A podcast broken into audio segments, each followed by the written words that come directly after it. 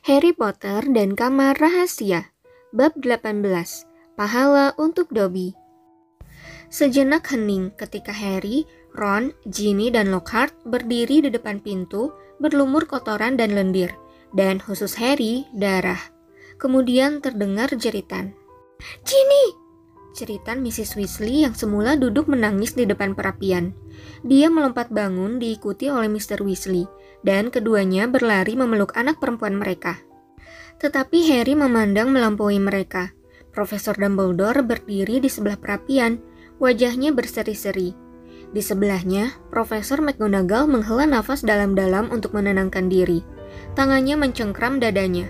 Fox menderu melewati telinga Harry dan mendarat di bahu Dumbledore, tepat ketika Harry dan Ron ditarik ke dalam pelukan erat Mrs. Weasley.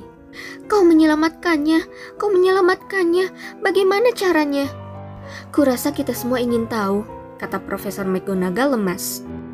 Mrs. Weasley melepaskan Harry. Harry ragu-ragu sejenak, kemudian dia berjalan ke meja dan meletakkan topi seleksi, pedang bertatahkan batu merah, dan apa yang tersisa dari buku harian Riddle di atasnya. Kemudian dia mulai menceritakan segalanya kepada mereka.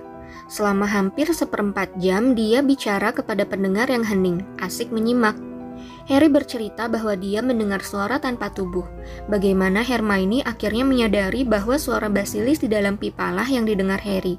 Bagaimana dia dan Ron mengikuti laba-laba ke dalam hutan. Bahwa Aragog memberitahu mereka di mana korban terakhir basilis meninggal. Bagaimana dia menerka bahwa Martel meranalah korbannya. Dan bahwa jalan masuk ke kamar rahasia mungkin berada di toiletnya. Bagus sekali.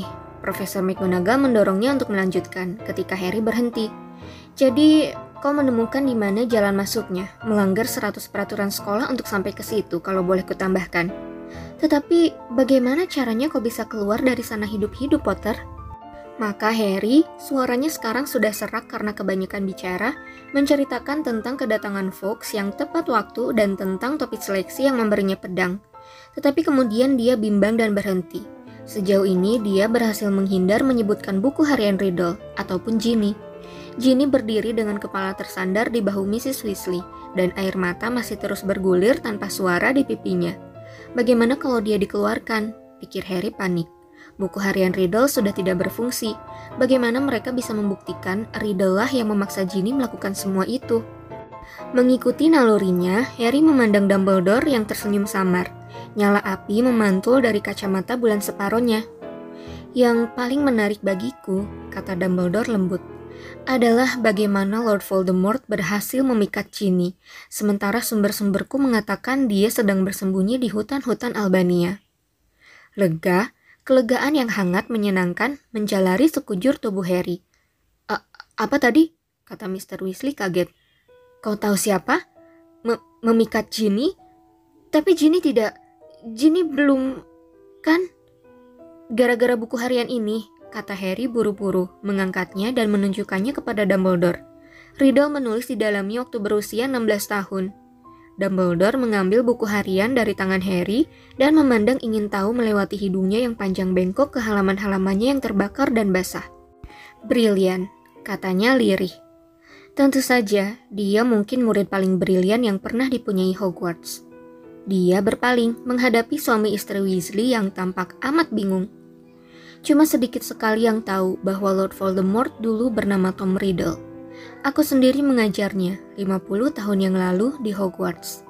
Dia menghilang setelah meninggalkan sekolah, berkelana ke tempat-tempat jauh, terbenam begitu dalam di dunia sihir hitam, bergaul dengan yang terburuk dari bangsa kita, menjalani berbagai transformasi sihir yang membahayakan, sehingga ketika dia muncul kembali sebagai Lord Voldemort, dia nyaris tak dikenali lagi. Hampir tak ada yang menghubungkan Lord Voldemort dengan anak pandai dan tampan yang dulu pernah menjadi ketua murid di sini. Tetapi Ginny, kata Mrs. Weasley, apa hubungan Ginny kami dengan dengan dia? Buku hariannya, Ginny terseduh. aku menulis di dalamnya dan dia membalas sepanjang tahun. Ginny, kata Mr. Weasley kaget. Apa tak ada yang kau pelajari dariku? Apa yang selalu kukatakan kepadamu? Jangan pernah mempercayai apa saja yang bisa berpikir sendiri kalau kau tidak bisa melihat di mana otaknya disimpan. Kenapa buku harian itu tidak kau tunjukkan kepadaku atau ibumu?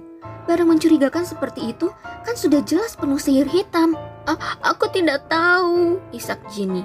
Aku menemukannya di dalam salah satu buku yang dibelikan, Mem. Ku, kupikir ada orang yang meninggalkannya di situ dan kemudian lupa. Miss Weasley harus segera dibawa ke rumah sakit. Dumbledore menyela dengan tegas. Peristiwa ini merupakan cobaan berat baginya. Tak akan ada hukuman. Penyihir-penyihir yang lebih tua dan bijaksana darinya telah diperdayakan oleh Lord Voldemort. Dia melangkah ke pintu dan membukanya. Istirahat di tempat tidur dan mungkin minum secangkir besar coklat panas mengepul. Coklat selalu membuatku gembira. Dia menambahkan, mengedip ramah kepada Ginny. Temui Madame Pomfrey. Dia belum tidur. Dia baru saja membagikan jus mandrake. Kukira korban-korban basilis bisa segera bangun kapan saja. Jadi Hermione sembuh, kata Ron senang. Tak ada kerusakan yang permanen, kata Dumbledore. Mrs. Weasley membawa Jenny keluar dan Mr. Weasley mengikuti, masih tampak sangat terguncang. Kau tahu Minerva, kata Profesor Dumbledore sambil berpikir-pikir kepada Profesor McGonagall. Kurasa semua ini layak dirayakan dengan pesta meriah. Boleh aku minta tolong kau untuk memberitahu dapur? Baiklah, kata Profesor McGonagall singkat, ikut bergerak ke pintu. Kupasrahkan penanganan Potter dan Weasley kepadamu ya. Tentu, kata Dumbledore. Profesor McGonagall pergi, dan Harry dan Ron menatap Dumbledore dengan bimbang. Apa persisnya maksud Profesor McGonagall penanganan mereka?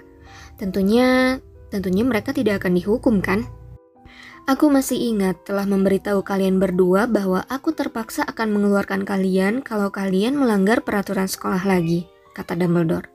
Ron membuka mulut ngeri. Itu menunjukkan bahwa yang terbaik dari kita pun kadang-kadang harus menarik kembali kata-katanya. Dumbledore meneruskan tersenyum. Kalian berdua akan menerima penghargaan istimewa untuk pengabdian kepada sekolah. Dan coba kupikir. Ya, kurasa masing-masing 200 angka untuk Gryffindor. Ron menjadi merah jambu secemerlang bunga-bunga Valentine Lockhart dan menutup mulutnya lagi. Tetapi salah satu dari kita rupanya menyembunyikan perannya dalam petualangan berbahaya ini. Dumbledore menambahkan. Kenapa begitu rendah hati, Gilderoy? Harry tersentak kaget. Dia sama sekali lupa tentang Lockhart. Dia menoleh dan melihat Lockhart berdiri di sudut ruangan, masih tersenyum tak jelas. Ketika Dumbledore menyapanya, Lockhart menoleh ke belakang untuk melihat siapa yang diajak bicara Dumbledore. Profesor Dumbledore, kata Ron buru-buru. Terjadi kecelakaan di kamar rahasia. Uh, Profesor Lockhart, aku? Profesor? Tanya Lockhart tercengang. Ya ampun, aku pelupa benar ya. Dia mau menyihir kami dengan jampi memori, tetapi tongkatnya malah berbalik menyerang dia sendiri. Ron menjelaskan kepada Dumbledore. Astaga, kata Dumbledore geleng-geleng. Jenggot peraknya yang panjang bergetar. Tertebas pedang sendiri, Gilderoy? Pedang? Kata Lockhart tolol. Uh, tak punya pedang, anak itu yang punya. Dia menunjuk Harry. Kau bisa pinjam dia? Maukah kau membawa Profesor Lockhart ke rumah sakit juga? Dumbledore berkata kepada Ron. Aku masih akan bicara beberapa patah kata dengan Harry. Lockhart berjalan santai keluar. Ron melempar pandang ingin tahu ke arah Dumbledore dan Harry sebelum dia menutup pintu. Dumbledore menuju salah satu kursi di dekat perapian. Duduklah Harry, katanya, dan Harry duduk merasa gugup sekali. Pertama-tama, Harry, Aku ingin berterima kasih kepadamu, kata Dumbledore, matanya berbinar-binar lagi. Kau pastilah menunjukkan kesetiaan yang sungguh-sungguh kepadaku di dalam kamar rahasia. Tak ada hal lain kecuali itu yang bisa memanggil Fox kepadamu.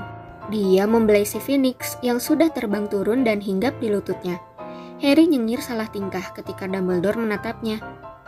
Jadi, kau bertemu Tom Riddle, kata Dumbledore merenung. Kubayangkan dia pasti sangat tertarik padamu. Mendadak, sesuatu yang selama ini mengganggu pikiran Harry tercetus dari mulutnya. Profesor Dumbledore, Riddle mengatakan saya mirip dia.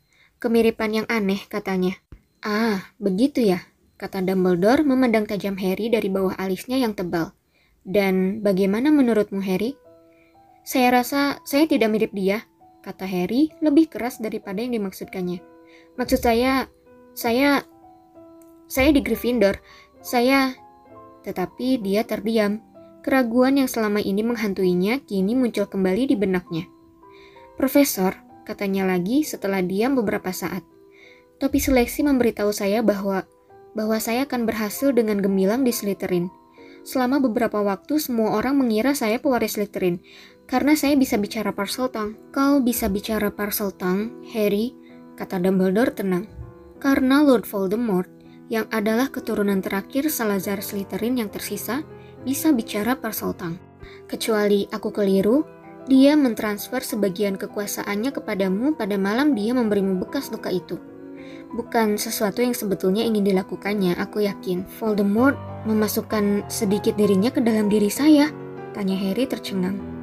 Kelihatannya begitu. Jadi, saya seharusnya diseliterin, kata Harry memandang Dumbledore dengan tatapan putus asa. Topi seleksi bisa melihat kekuatan Slytherin di dalam diri saya, dan dia memasukkanmu ke Gryffindor, kata Dumbledore tenang. Dengarkan aku, Harry. Kau kebetulan punya banyak kemampuan yang sangat dihargai Slytherin dalam murid-murid yang dipilihnya sendiri.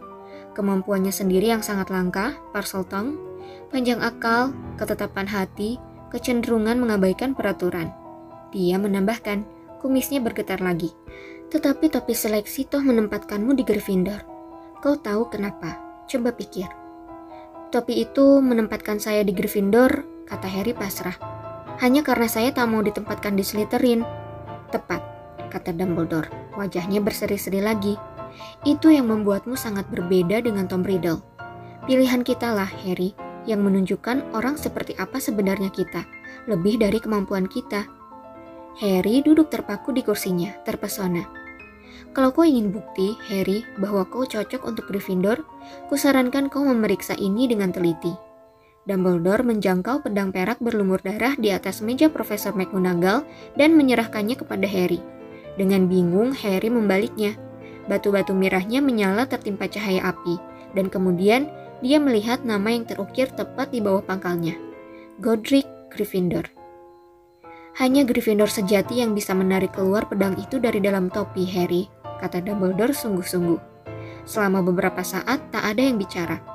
Kemudian Dumbledore menarik salah satu laci meja Profesor McGonagall dan mengeluarkan pena bulu dan sebotol tinta. Yang kau perlukan, Harry, adalah makanan dan tidur.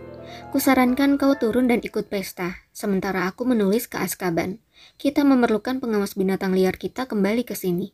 Dan aku harus menulis iklan untuk Daily Prophet juga. Dia menambahkan seraya berpikir-pikir. Kita memerlukan guru baru untuk pertahanan terhadap ilmu hitam. Astaga, kelihatannya kita menghabiskan para guru itu ya. Harry bangkit dan menyeberangi ruangan menuju pintu. Baru saja dia mau meraih pegangannya, pintu terbuka keras sekali sehingga memantul balik dari dinding. Lucius Malfoy berdiri di depan pintu, wajahnya murka.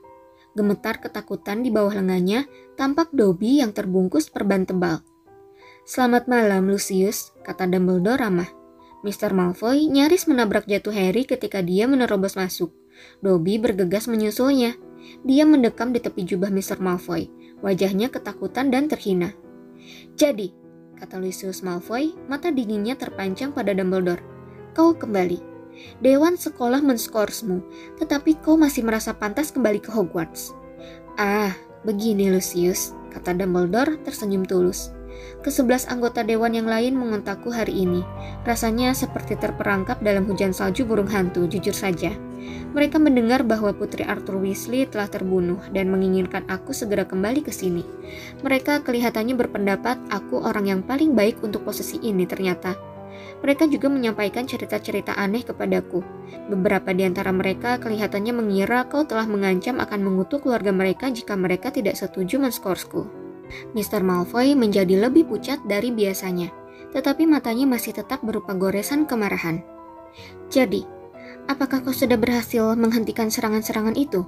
Cemoohnya. Sudahkah kau tangkap pelakunya? Sudah, kata Dumbledore tersenyum. Nah, kata Mr. Malfoy tajam. Siapa? Orang yang sama seperti sebelumnya, Lucius, kata Dumbledore. Tetapi kali ini, Lord Voldemort bertindak lewat orang lain dengan perantaraan buku harian ini. Dumbledore mengangkat buku hitam kecil dengan lubang besar di tengahnya, mengawasi Mr. Malfoy dengan tajam. Tetapi Harry mengawasi Dobby. Peri rumah itu bersikap sangat aneh. Matanya yang besar menatap Harry penuh arti. Tak henti-hentinya dia menunjuk-nunjuk buku harian, kemudian Mr. Malfoy, dan kemudian memukul kepalanya keras-keras dengan tinjunya sendiri. Begitu, kata Mr. Malfoy lambat-lambat kepada Dumbledore. Rencana yang hebat, kata Dumbledore dengan suara datar, masih menatap lurus-lurus mata Mr. Malfoy. Karena jika Harry ini, Mr. Malfoy sekilas melempar pandang tajam ke arah Harry, dan temannya Ron tidak menemukan buku ini, Wah, Ginny Weasley mungkin saja yang harus menanggung semua kesalahannya. Tak seorang pun akan bisa membuktikan dia tidak bertindak atas kemauannya sendiri. Mr. Malfoy tidak berkata apa-apa. Wajahnya mendadak kaku seperti topeng. Dan bayangkan, Dumbledore melanjutkan, apa yang akan terjadi kemudian? Keluarga Weasley adalah salah satu dari keluarga berdarah murni yang paling terkemuka. Bayangkan dampaknya pada Arthur Weasley dan undang-undang perlindungan mugglenya jika anak perempuannya sendiri ditemukan menyerang dan membunuhi anak-anak kelahiran muggle. Untung sekali buku harian ini ditemukan dan kenangan Riddle dihapus darinya. Siapa yang tahu apa konsekuensinya kalau tidak? Mr. Malfoy memaksa diri bicara. Untung sekali, katanya kaku. Dan masih saja di belakang punggung Mr. Malfoy, Dobby menunjuk-nunjuk, mula-mula ke buku harian, kemudian ke Lucius Malfoy, dan setelah itu meninju kepalanya sendiri. Dan Harry mendadak paham. Dia mengganggu kepada Dobby, dan Dobby mundur ke sudut, sekarang memelintir telinganya sebagai hukuman. Tidakkah Anda ingin tahu bagaimana Ginny memperoleh buku harian itu, Mr. Malfoy? kata Harry. Lucius Malfoy berpaling menghadapinya. Bagaimana aku bisa tahu bagaimana anak bodoh itu memperolehnya? timpalnya. Karena Anda yang memberikannya kepadanya, kata Harry. Di Flourish and Bloods, anda mengambil buku transfigurasinya yang sudah bekas pakai dan menyelipkan buku harian itu ke dalamnya kan? Harry melihat tangan putih Mr. Malfoy mengepal dan membuka. Buktikan. Dia mendesis. Oh, tak ada yang bisa membuktikannya, kata Dumbledore tersenyum kepada Harry. Tidak sekarang, setelah Riddle lenyap dari buku itu. Sebaliknya, kusarankan kepadamu Lucius, jangan lagi membagi-bagikan barang-barang sekolah tua milik Voldemort. Kalau ada lagi barangnya yang jatuh ke tangan tak bersalah, Kurasa Arthur Weasley salah satunya akan memastikan barang-barang itu dilacak sampai kepadamu. Sesaat, Lucius Malfoy berdiri diam, dan Harry dengan jelas melihat tangan kanannya berkedut, seakan dia ingin sekali meraih tongkatnya. Tetapi akhirnya dia menoleh kepada peri rumahnya. Kita pulang, Dobby. Dia membuka pintu dengan kasar, dan si peri bergegas mendekatinya. Mr. Malfoy menendangnya keluar pintu. Mereka bisa mendengar Dobby menjerit-jerit kesakitan sepanjang koridor. Sejenak, Harry berdiri, berpikir keras. Kemudian, dia mendapat ide. Profesor Dumbledore, katanya buru-buru. Bolehkah saya mengembalikan buku harian itu kepada Mr. Malfoy? Tentu, Harry, kata Dumbledore tenang. Tetapi bergegaslah, pesta, ingat? Harry menyambar buku harian itu dan berlari meninggalkan kantor. Dia bisa mendengar jerit kesakitan Dobby yang samar-samar ketika berbelok di sudut. Cepat-cepat, seraya dalam hati bertanya-tanya apakah rencananya bisa berhasil, Harry melepas salah satu sepatunya, menarik kaos kakinya yang kotor, berlendir, dan menjejalkan buku harian itu ke dalamnya. Kemudian dia berlari sepanjang koridor yang gelap. Dia berhasil mengejar mereka di puncak tangga. Mr. Malfoy, katanya terengah, mengerem larinya dan berhenti di depan mereka. Saya membawa sesuatu untuk Anda dan dijejalkannya kaos kaki bau itu ke tangan Lucius Malfoy. Apa ih? Mr. Malfoy menarik lepas kaos kaki itu dari buku hariannya, melemparnya, memandang marah buku rusak itu sebelum menatap Harry. Kau akan berakhir tragis seperti orang tuamu suatu hari nanti, Harry Potter, katanya pelan. Mereka juga orang yang suka ikut campur. Dia berbalik mau pergi. Ayo, Dobby. Ayo. Tetapi Dobby tak bergerak. Dia memegangi kaos kaki Harry yang berlendir menjijikan dan memandangnya seakan kaos kaki itu harta yang tak ternilai. Tuan telah memberi Dobby kaos kaki, kata si peri takjub. Tuan memberikannya kepada Dobby. Apa? Gertak Mr. Malfoy. Apa katamu? Dobby mendapat kaos kaki, kata Dobby tak percaya. Tuan melemparnya dan Dobby menangkapnya. Dan Dobby, Dobby bebas. Lucius Malfoy berdiri terpaku, terbelalak menatap si peri. Kemudian dia menerjang Harry. Kau membuatku kehilangan pelayan, nak. Tetapi Dobby berteriak, Kau tak boleh melukai Harry Potter. Terdengar ratusan keras, dan Mr. Malfoy terlempar ke belakang. Dia berguling-guling dan jatuh terpuruk di dasar tangga. Dia bangkit, wajahnya penuh kemurkaan. Dia menarik keluar tongkatnya, tetapi Dobby mengangkat jari panjangnya mengancam. Kau harus pergi sekarang, katanya galak, menunjuk ke bawah ke arah Mr. Malfoy. Kau tak boleh menyentuh Harry Potter. Kau harus pergi sekarang. Lucius Malfoy tak punya pilihan lain. Dengan pandangan membara ke arah mereka berdua, dia menyampirkan mantelnya ke tubuhnya dan bergegas lenyap dari pandangan. Harry Potter membebaskan Dobby, kata si peri nyaring, menatap Harry. Bulan yang bersinar dan tampak dari jendela terdekat terpantul dari matanya yang menonjol. Harry Potter membebaskan Dobby. Cuma itulah yang bisa kulakukan Dobby, kata Harry nyengir. Berjanjilah, jangan mencoba menyelamatkan hidupku lagi. Wajah buruk si peri mendadak dihiasi senyum lebar yang memamerkan gigi-giginya. Aku cuma mau tanya satu hal, Dobby, kata Harry ketika Dobby memakai kaos kaki Harry dengan tangan gemetar. Kau memberitahuku bahwa semua ini tidak ada hubungannya dengan dia yang namanya tak boleh disebut, ingat? Nah, itu petunjuk, sir, kata Dobby, matanya melebar seakan ini sudah jelas. Dobby memberi Harry Potter petunjuk, pangeran kegelapan, sebelum dia mengubah namanya, namanya boleh disebut dengan bebas, kan? Betul, kata Harry lemas. Ya, aku lebih baik pergi sekarang. Ada pesta, dan sahabatku Hermione mestinya sudah bangun sekarang. Dobby melingkarkan lengannya ke sekeliling pinggang Harry dan memeluknya. Harry Potter jauh lebih hebat daripada yang Dobby tahu. Dia terisak. Selamat tinggal Harry Potter. Dan dengan bunyi lecutan keras, Dobby menghilang. Harry sudah beberapa kali ikut pesta di Hogwarts, tetapi belum pernah ada yang seperti ini. Semua orang memakai piyama dan perayaan berlangsung semalam suntuk. Harry tak tahu apakah bagian paling menyenangkan adalah ketika Hermione berlari ke arahnya berteriak-teriak, Kau memecahkannya! Kau memecahkannya! Atau Justin bergegas datang dari meja Hufflepuff untuk menjabat tangannya dan tak henti-hentinya meminta maaf karena telah mencurigainya. Atau ketika Hagrid muncul pada pukul setengah empat pagi, meremas bahu Harry dan Ron begitu keras sehingga mereka terjungkal ke piring kue mereka atau 400 angka yang diperolehnya bersama Ron untuk Gryffindor yang menjamin piala asrama tetap menjadi milik mereka selama dua tahun berturut-turut. Atau saat Profesor McGonagall berdiri untuk menyampaikan kepada mereka bahwa semua ujian dibatalkan sebagai hadiah dari sekolah. Oh tidak, jerit Hermione. Atau Dumbledore yang mengumumkan bahwa sayang sekali Profesor Lockhart tak akan bisa kembali pada tahun ajaran berikutnya karena dia perlu pergi untuk memperoleh kembali ingatannya.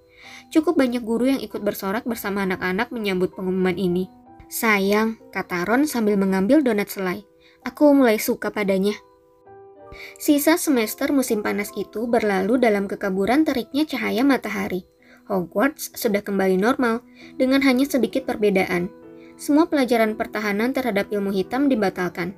Tapi kita kan sudah banyak latihan, kata Ron kepada Hermione yang menggerutu. Dan Lucius Malfoy dipecat dari dewan sekolah. Draco tak lagi gagah-gagahan berkeliaran ke sana kemari di sekolah seakan dia pemilik tempat itu. Dia sekarang malah kelihatan marah dan mendongkol. Sebaliknya, Ginny Weasley sudah gembira lagi. Terlalu cepat, tiba saatnya untuk pulang naik Hogwarts Express. Harry, Ron, Hermione, Fred, George, dan Ginny mendapat satu kompartemen untuk mereka.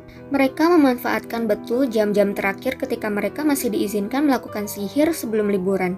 Mereka bermain jentikan meletup, menghabiskan sisa kembang api filibuster milik Fred dan George, dan berlatih melucuti senjata masing-masing dengan sihir. Harry sudah mahir sekali melakukan trik ini. Mereka sudah hampir tiba di King's Cross ketika Harry ingat sesuatu. Ginny, apa yang kau lihat dilakukan Percy dan Percy melarangmu bilang kepada siapa-siapa? Oh, itu, kata Ginny terkikik geli. Percy punya pacar. Fred menjatuhkan setumpuk buku ke kepala George. Apa? Anak Ravenclaw yang prefect itu, Vanellope Clearwater, kata Ginny. Kepada dialah Percy menulis sepanjang musim panas yang lalu. Dia kencan dengan anak itu sembunyi-sembunyi di berbagai tempat di sekolah. Aku tak sengaja masuk ke kelas tempat mereka sedang berciuman suatu hari. Percy cuma sekali waktu Vanellope, kalian tahu, diserang. Kalian tidak akan meledeknya kan? Ginny menambahkan dengan cemas. Mimpi pun tidak, kata Fred yang tampak gembira sekali seakan ulang tahunnya dimajukan. Jelas tidak, kata George terkekeh-kekeh. Hogwarts Express memperlambat kecepatan dan akhirnya berhenti. Harry mengeluarkan pena bulu dan secarik perkamen dan menoleh kepada Ron dan Hermione. Ini namanya nomor telepon. Dia memberitahu Ron menuliskan nomor dua kali, merobat perkamennya menjadi dua, dan memberikannya kepada mereka. Aku memberitahu ayahmu bagaimana caranya menggunakan telepon musim panas yang lalu. Dia akan tahu. Teleponlah aku di rumah keluarga Dursley, oke? Okay? Aku tak akan tahan melewatkan dua bulan hanya bicara dengan Dudley. Tapi Bibi dan pamanmu akan bangga kan? Kata Hermione sementara mereka turun dari kereta api dan bergabung dengan kerumunan yang berdesakan menuju palang rintangan yang tersihir. Kalau mereka mendengar apa yang kau lakukan tahun ini, bangga, kata Harry. Kau gila. Dalam semua petualangan itu, aku bisa mati, tapi aku tidak mati juga. Mereka akan marah besar. Dan bersama-sama, mereka melewati gerbang menuju ke dunia Muggle.